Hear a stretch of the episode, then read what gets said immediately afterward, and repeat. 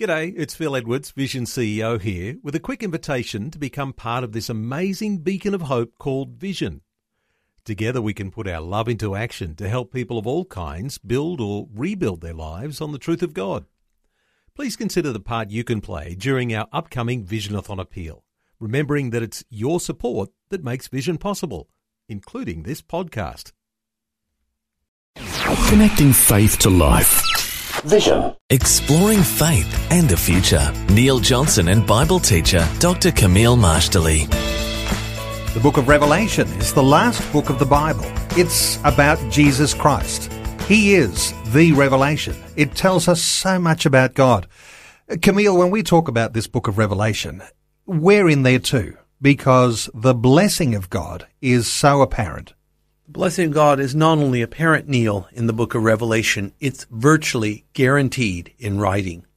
One of the things people don't realize, if they have a shallow understanding, and I'm not being harsh here, I had a very shallow understanding of Revelation. I just thought it was about mysteries, symbols, a profusion or explosion of evil, and that by the time you got to the end of the book, you're too exhausted to enjoy the glories of the New Jerusalem. That was my snorkeler's view of Revelation. Well, I graduated to being a scuba diver and going down a little deeper through inductive study. And one of the things I discovered is that Revelation is actually a book about blessing. And the intention of the book is to bless people.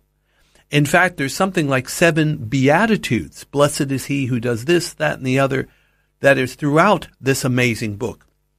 Furthermore, in chapter 1, verse 3, and I quote, Blessed is he that reads, and they that hear the words of this prophecy, and keep those things which are written therein, for the time is at hand. So it's talking about the person who reads and hears the words of the prophecy will be blessed. So Revelation really is about the blessing of God on the lives of people. To use an expression, there are goodies and baddies in the book of Revelation, and the end of the baddies is not a pleasant time. Uh, the blessing obviously flows to those who are on the side of Christ. Well, let's put it to you in a really simple context. Christ is the winner, and those that follow him are on the winning side. There's a hackneyed little phrase that's used every now and again. I read the last page of the book, and we win. Jesus is the conqueror, he is the overcomer, and he is now giving that victory and that overcoming power to those that follow him. And that part does resonate in the book of Revelation. And that also is part of the blessing too, that we are overcomers more than conquerors through him who loved us. Of course, part of that blessing has to be in this concept that we have of hope. Uh, hope for new beginnings, hope that we will be on the winning side. Uh, is that part of what you understand as the wider blessing that we have in Revelation? There are several aspects to the blessing of God in Revelation. We can't, of course, highlight them all here now in the time frame, but hope, of course, is very, very crucial here because hope, in one sense, is faith in the future. People that have hope are people that know they have a future. When you read Revelation, you see you have not just a future in God, you have a glorious future in God. Hope, as Hebrews describes it, is an anchor for the soul, and it keeps us from being adrift and washed away. So, yes, hope is very much a factor in the blessing of God in Revelation.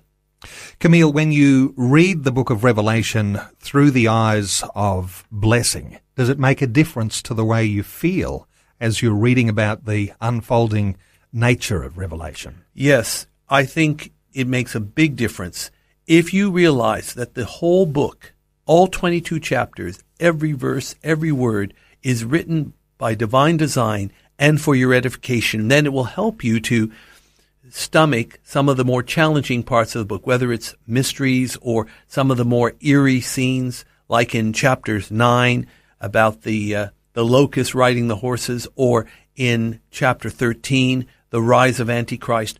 All of that we need to read along with the inspiring parts because God says He'll bless. In fact, if we add or subtract from the book, we're in big trouble with God. So we better not do either. Let's just read it as a whole, keep its integrity, because when it has the integrity, then it also has the blessing. Faith and the Future with Neil Johnson and Dr. Camille Majdali from Teach All Nations. For more from Dr. Majdali, including books and DVDs on prophecy, Bible commentaries, plus today's and other episodes of Faith and the Future, go to vision.org.au. Before you go, thanks for listening. There's lots more great audio on demand, or you can listen to us live at visionradio.org.au. And remember, Vision is listener supported. Your donation, large or small, will help us continue connecting faith to life for hundreds of thousands of people across Australia and around the world. Learn more or donate today at visionradio.org.au.